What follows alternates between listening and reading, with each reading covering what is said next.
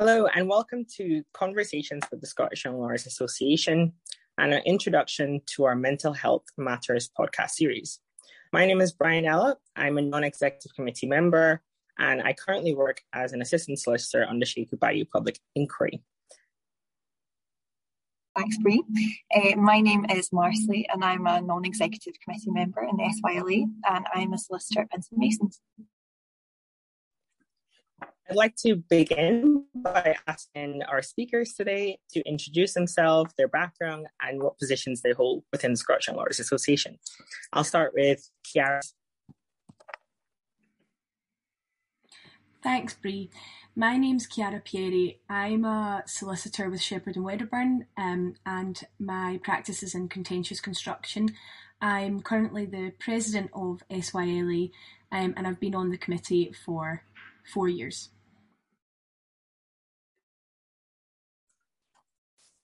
Hi, I'm Layla Kennedy and I'm a second year trainee solicitor at the moment and soon to qualify in October, so counting down the days.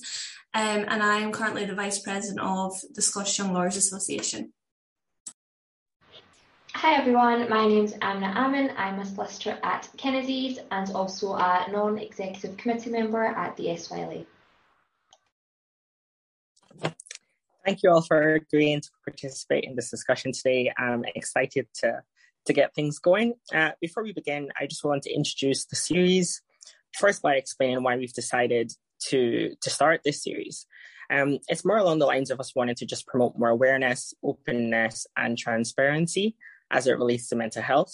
Um, we want to help to make sure that we can destigmatize how we identify and approach mental health within the Scottish legal profession you know, mental health is it's always been important, especially given the past few years with the pandemics. We've all faced various adversities, and it's imperative to discuss the effects of a healthy mind. Mental health isn't one dimensional, it encompasses our emotional and psychological well being, which influences how we interact with the world, whether it relates to family, our friends, our work, um, and our interpersonal skills when it comes to making decisions. We want to create a safe platform to promote an open dialogue to discuss what's on the minds of young lawyers. So, what are we hoping to explore in this series? I've always openly discussed mental health with other lawyers, young and old, and we can all agree that these issues affect us all, whether it relates to sleep and anxiety, trauma, burnout, imposter syndrome, toxic working cultures, or the effects of COVID the list is non exhaustive, and we'd like to invite our members to tell us what's on their mind as well. Today, we hope to keep the format of our inaugural podcast very informal, as we have an open conversation about the topic of imposter syndrome. Going forward, we will introduce other speakers who have a background in psychology and law to offer their expertise on topics as we move through this series. So, as I've said, our main focus is imposter syndrome. So, I just want to start off by asking our panelists, what is imposter syndrome? What is your understanding of it? I'll start off with Chiara. Thanks, Brie. Um, I think for me, imposter syndrome is the feeling that you aren't good enough. Um, like a feeling, the only way I could describe it is like you don't deserve to be in the position that you're in, and that one day someone might find that out. Um, I think it's something that many people struggle with, particularly those in the legal profession. And, you know, I question whether it's something that really ever goes away.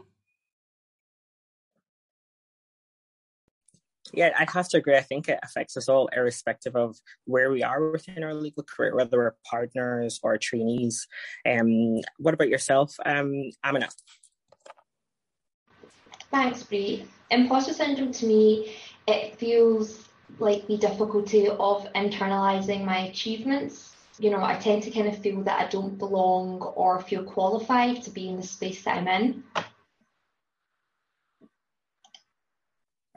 Interesting you saying that because that's kind of uh, the same definition I have in my head, where you're kind of just trying to find your way, but you feel like you don't quite fit into a specific um, area, whether that is an area in law or just law in general. Um, just for a little bit of background, um, the term was first coined by psychologists in 1978. Um, obviously, that was a very long time ago, so it's not a new concept. Um, it's defined as anxiety or self doubt that results from persistently undervaluing one's competence and active role in achieving success, while falsely attributing one's accomplishment to luck or external factors. So, you know, in simple terms, um, a persistent inability to believe that one's success is deserved. Going back to what Chiara obviously said, um, it can affect anyone. It affects me on a daily basis. You know, there's no single reason for it. Um, but psychologists have looked into it and they think that it does tend to affect more people that are in high achieving family um, or people where they're stereotypical, where, as Amina said, you internalize stereotypes. Um, so yeah, it can it can cover quite a wide a wide range of things. Um, and symptoms can include feeling as if you're inadequate, you're you're going to be unmasked or revealed as a fraud, or just having questions about your worth. So yeah, I'm going to pass over now to Marseille, who's going to ask the next question. Thanks, Brie. Uh, so, really interesting to hear your different perspectives on how you view imposter syndrome. Um, and our next question would be How common do you think it is um, for imposter syndrome uh, to occur uh, within Scottish legal profession? So, how many people do you think suffer from it? Um, so, Layla, what are your thoughts on that? Yeah, I think for for me certainly it has definitely been a recurring topic throughout actually a lot of our SYLA events um, and has been discussed quite frequently um, at the Women in Law seminars that we have and including by the likes of, of Lady Hale admitting to herself feeling like she you know didn't deserve to be in the position that she was in. Um, I know that many of my friends in the Scottish legal profession do all kind of suffer from imposter syndrome, but just perhaps hold back on, on expressing how they're truly feeling. Um, and I do think as well, it, it, does appear to be quite a prevalent um, point among people that you know perhaps want to take the leap to perhaps go to the bar or, or things like that. Um, so it definitely seems to be a recurring issue across the legal profession. Thanks very much, Layla. Yeah, I it's pretty comforting to hear that people like Lady Hale uh, have brought it up as something that they've experienced in their careers as well. Um, so, according to one recent study in the Journal of Internal Me- Medicine, uh, it's estimated that more than 70 to 80% of adults experience imposter syndrome at some time in their lives. Um, and this was also confirmed uh, by the International Journal of Behaviour Science. Uh, so, in relation to law, a recent Junior Lawyers Division report from the Law Society of England and Wales shows that 80% of young lawyers have at some point suffered from imposter syndrome, uh, with females below the age of 34 experiencing imposter syndrome at work more than men. Uh, so, that's, you know, there's some interesting talking points there um, in terms of it being very prevalent among lawyers and also um, especially with females as well. Um, so if I hand back over to Brie um, for the next point. Perfect. Thanks, Marcy. Um, so the next question would be what has been your experience of imposter syndrome and how did you address or overcome it and were you able to identify that it actually was imposter syndrome um, i'll start with amina for this one Thanks, Brie. Um, I think I've suffered with imposter syndrome since high school. Um, but at the time, I didn't really know what I was feeling, but I remember having feelings of, you know, doubt and negative self talk.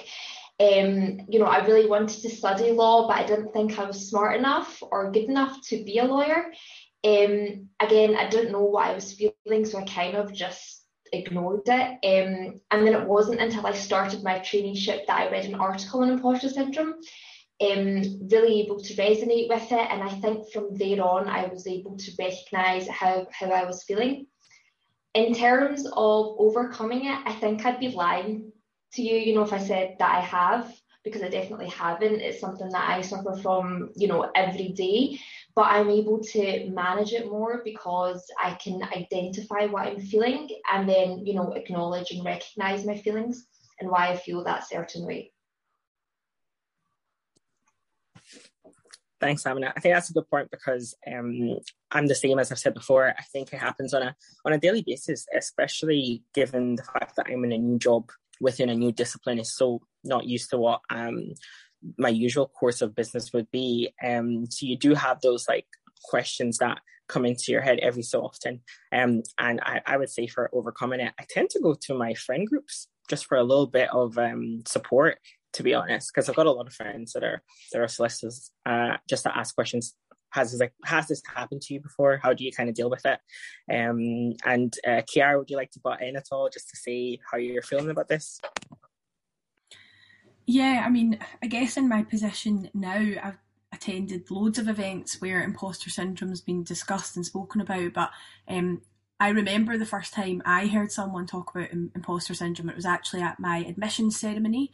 Um, Judge Shona Simon, who's the president or was the president of the Employment Tribunal, she spoke about imposter syndrome and she said she still felt like an imposter even at her stage in her, her career. Um, and I remember thinking at that point, oh, I, have I've felt like that before, and I'm not the only one who feels like that. And um, that was at my admission ceremony. So I'd gone through, you know, my traineeship at that point, and and it wasn't until I got the, to the end of my traineeship that I realised the feelings that I'd had. Um, I did my traineeship at a niche kind of personal injury firm, and then um, at the end of my traineeship, felt like maybe there's another area of law out there for me that I've not tried, but um, I didn't really pursue it to be honest. And I think, you know, knowing about imposter syndrome and what that is, that actually encouraged me to then go and take the leap and have a look about for new jobs because I realised that I wasn't the only one and that maybe, you know, I was worthy of another position in a different area.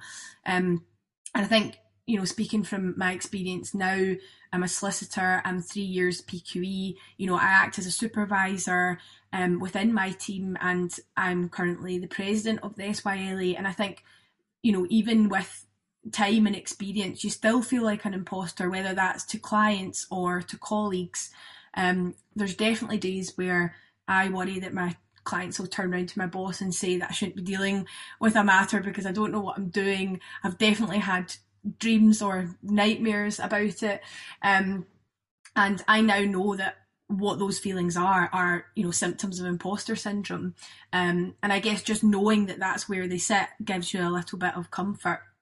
Um, i think it's in terms of how to address it as i say i'm definitely not at the point where i've overcome it but things that help me are having a good legal support network. So um, i think for anyone listening try and create a network, whether that's friends from uni, friends from diploma, um, people who are doing their traineeship at the same time as you, you know, having people around you that you can just talk to about this kind of stuff really, really helps. Um, I appreciate that some people might not be in a position where they have a trainee group at their firm or they might not they might have moved city for their job so maybe they're not in touch with you know people from university anymore but there are loads of committees and associations out there and loads of places doing events. If you just have a little look, you know, even going to one or two of those events, you'll definitely meet new people. Um, I mean, Layla, you you created the Connecting Trainees and Students um, series that we now run, and that really was, you know, with the the purpose of trying to connect other trainees so that you know they didn't feel alone. And i think that's really really important. I think if i have a day where i think oh god i don't know what i'm doing the first thing i'll do is text the girls who i was on diploma with brian ella i was on um, diploma with you. And you know we'll just turn to each other and say listen to what happened to me. And that feels odd. And then as soon as you get a bit of encouragement from the girls you're feeling absolutely fine again. So yeah i definitely think a, a good support network is um, you know top of my list certainly to help you get over those feelings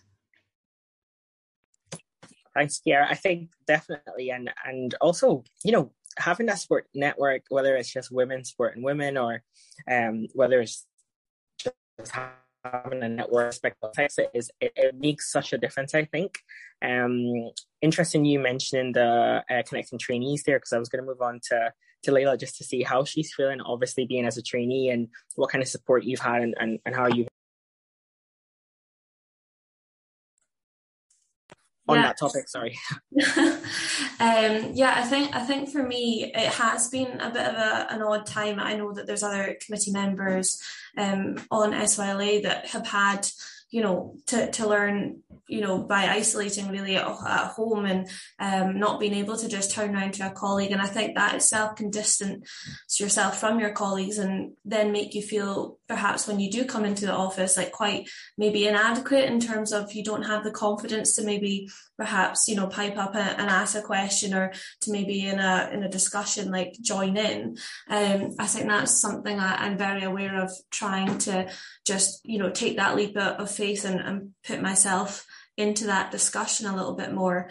Um, I think as well for for me, like certainly like Amina, I definitely had the had imposter syndrome stem really from thinking, oh no, I can't go and do law. Like it's it's all the people that you know get um, A's across the board, and I'm not able to do that. Like I won't get those results, or I'll need that results in order to to have a career in law. And I think it certainly you know it still feels that I do suffer from imposter syndrome now because I mean, I'm now looking at NQ roles and things. And certainly when I was applying for positions, I thought, no, I can't apply to that firm or I can't apply for that role. There's going to be other candidates, you know, much better than, than me. But I think really similar to Chiara, I do just kind of touch base with friends and family and just think, why, why is it, do I feel like this? And then they kind of make you realize actually you've worked really hard and and you know put confidence in you and then it does actually help you to then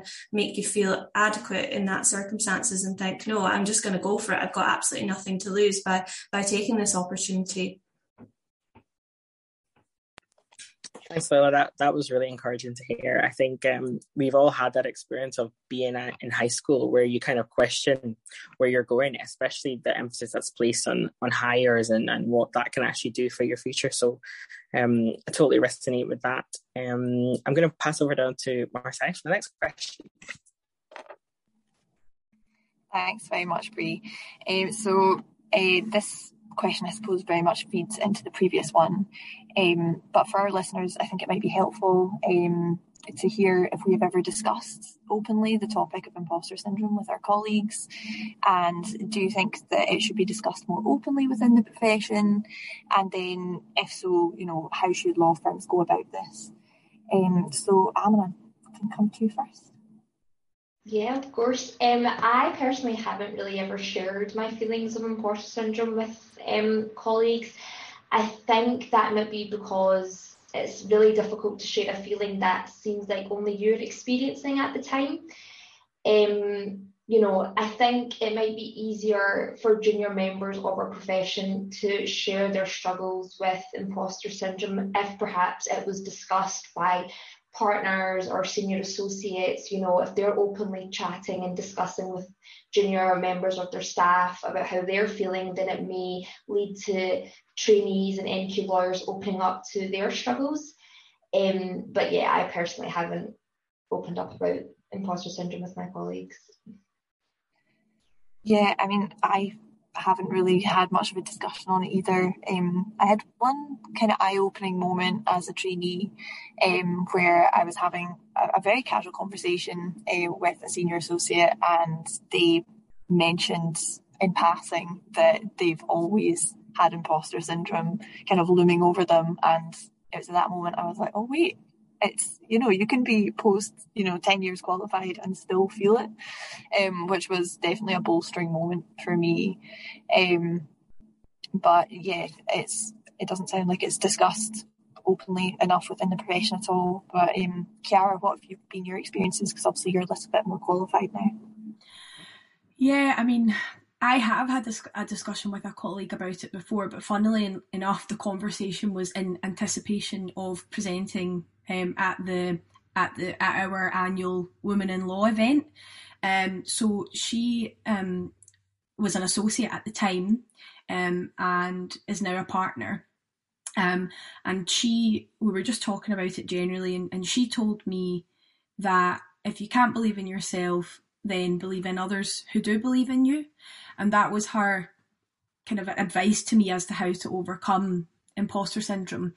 And I think she'd read it in a book or somewhere, but I really found that helpful. And I think what she meant by that is, you know, you, don't have to believe yourself that you are a good lawyer or that you're you're successful but if other others are telling you that you are and you're getting good feedback from clients and colleagues then you should believe in them at least um, but I don't think I've I've had any other kind of open conversations about imposter syndrome specifically I do think that it should be talked about more um, I mean ultimately you know there's five of us on this podcast and we are all saying that we felt that way. So we certainly can't be the only ones. Um, I think maybe law firms should consider making it a topic of training, you know, um, to make people aware that that it exists and that it's got a term and that you can really, you know, that there's others that you can relate to. Um, and another step would be probably just encouraging positive feedback. I think um, especially given that I am becoming more and more qualified, I'm taking on a more supervisory role. You know, it's easy to give constructive uh, criticism, but you almost need to force yourself to give someone positive feedback. Um, it's something that my boss is really good at doing, and so I kind of try to take a leaf out of his book. But um, you know, feedback is definitely important, and that positive feedback should hopefully help someone feel like they are doing a good job and that you know they are in the right place and they should be there thanks very much Kara I completely agree positive feedback I don't think is something that people consider enough and it would definitely help I think yeah even from a personal perspective sometimes getting that oh yeah you did this really well obviously have a few points to improve on but in general it's really good and you can kind of latch onto that and it is a really good kind of backbone to stand on. Um, and yeah, in terms of training law firms, um, in, recent years, the Law Society of Scotland has emphasised the important role that law firms can play in creating a culture that confronts imposter syndrome. So the Law Society has held training uh, to overcome imposter syndrome and it has released some journal articles on the topic. So we can link these after the podcast. Um, and we do have a few suggestions for firms as well on how they can help to tackle imposter syndrome. Um, to highlight just a few, uh, they can acknowledge that imposter syndrome exists as a fundamental, um, and it affects all ages, cultures, and social groups. Um, and it stops people from bringing their full potential uh, to the table. Um, and firms can also create and foster a supportive environment that very much builds on what we were talking about about positive feedback. Um, they can facilitate training support and pathways for progression uh, to help bolster confidence. And even just regularly checking in with teams um, and kind of creating reasonable standards um, and promoting and encouraging self care as well. I think that's definitely becoming more of a talking point in firms, but um, more could definitely be done. So, Brie, if I can hand back over to you for our next point. Yes, so um, the next point is, is less of a question, but more a discussion along the lines of, you know, the impact of imposter syndrome on women and the inter- intersectionality of being a woman and being a woman that is minority ethnic. Um, as we've discussed before, you know, it affects you know any gender. However research has indicated that it disproportionately affects women more than men. Um, and you know th- this these kind of effects can lead to self-doubt which can be reflected in women leaving the profession unexpectedly or choosing not to seek promotion.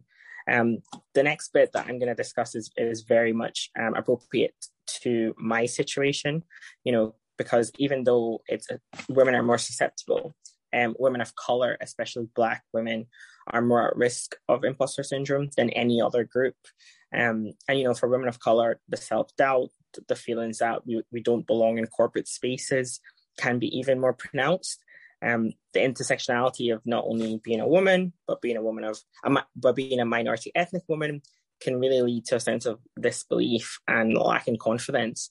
Um, and I can say from my experience that's the case because I'm going into a profession that is very, you know top heavy with with men um, and specifically you know white men it kind of puts you in a in a position where you don't see yourself you see yourself as being other rather than being the same or rather than fitting into a group and that can definitely lead to you feeling as though you're alone on an island and perhaps you're you know they'll see you more as a fraud because you stick you stand out you stick out.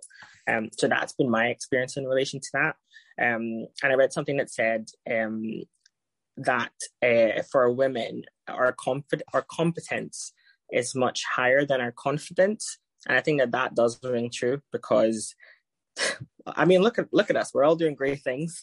Um, not to say that we're, you know, um, we should we should be supporting each other. We're exceptional women. We're doing really well within our fields. Um, and I feel like sometimes we just feel like we don't have that that that confidence that that stems from um, imposter syndrome. And just to end off on, on what I've been saying in relation to to women, um, there's a quote that I read a while back that has always resonated with me, and that says, "To be a successful woman." You have to break through the, gra- the glass ceiling, but you also have to address the sticky floor. So you need to ask yourself, you know, um, what's holding you back? You know, when do you experience the most self doubt and why?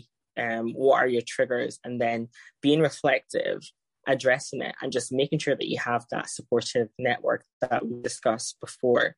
Um, so yeah, I just thought I'd just add that little tidbit in, in relation to you know the fact that it does affect women and, and minority ethnic women more. Um, and I'll pass back to Marseille. Thanks very much, Bree.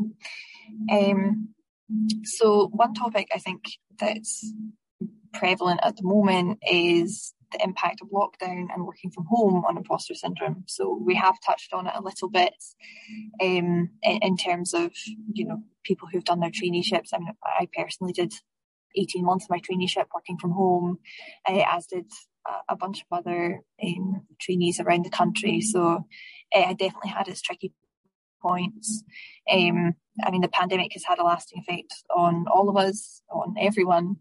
Um, we've been robbed of the opportunity for learning by osmosis as we would in the office, just be, you know, overhearing people's conversations on the phone and reassurance and bumping into other people of your level in the kitchen, being able to have a natter about things that you're struggling with. Um, so it has completely altered our day to day interactions. Uh, so many young lawyers have entered the profession in isolation without that support, um, and it's undoubtedly had a negative effect on imposter syndrome within junior members of the profession. When you've got no benchmark to place yourself against in the real world everything's virtual. It, it is a real struggle. So i feel like we're probably all in the same boat with this um, and we do have some top tips for people who are in that position. So um, acknowledge and critically analyze the voice in your head with those self doubts, um, try to look at it impartially as someone else would. I mean, Chiara mentioned that if you don't have confidence in yourself, you know, rely on the confidence that others have in you.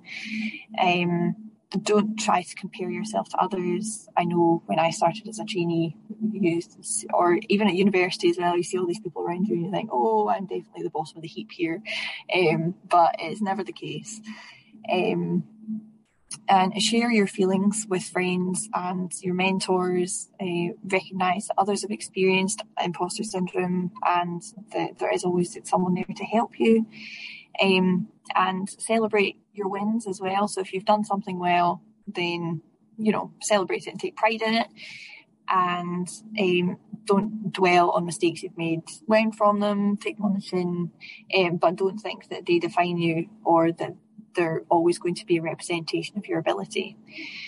Um, so we're just we're going to wrap up there, I think. Um, so thank you everyone for listening and thank you obviously to our committee who have contributed to this podcast today.